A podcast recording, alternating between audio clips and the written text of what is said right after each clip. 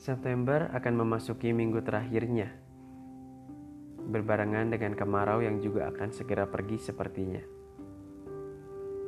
Setiap pagi, melihat jalan setapak yang dipenuhi daun yang berguguran, membuatku sadar bahwa hal-hal buruk pun ternyata punya bagian dalam hidup ini. Ada kalanya semi yang tak selamanya membuat ranting kering kemudian patah. Namun, bukan berarti saat daun berguguran, lantas hidup si pohon pun berakhir. Tentu tidak. Nyatanya, hanya batang pohon yang tetap berdiri kokoh hingga penghujan tiba yang akan merasakan teduhnya semi kembali. Lantas, apakah sesuatu yang mudah untuk tetap berdiri kokoh saat keadaan sedang tidak baik? Tentu juga tidak. Semakin buruk keadaan, biasanya harus semakin banyak pula upaya yang dilakukan untuk tetap bertahan. Sama halnya seperti daun jati yang sengaja digugurkan saat kemarau panjang.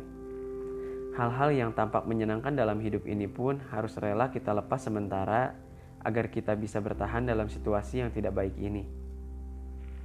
Terkesan jahat, memang, namun inilah aturan main semesta Semakin tinggi anak tangga yang ingin kau tapaki, semakin banyak juga energi dan keringat yang harus kau keluarkan. Semakin ingin kau melihat pelangi, maka harus semakin sabar kau hadapi hujan, bahkan sekalipun badai. Percayalah, ini bukan kali pertama hal tidak baik ini menimpamu. Ingatkah hal tidak baik yang waktu itu pernah terjadi? Perihal yang membuatmu melahirkan berjuta tanya namun tak kau temui jawabannya. Yang membuatmu merasa terbitnya sinar mentari pagi seolah mencemoohmu.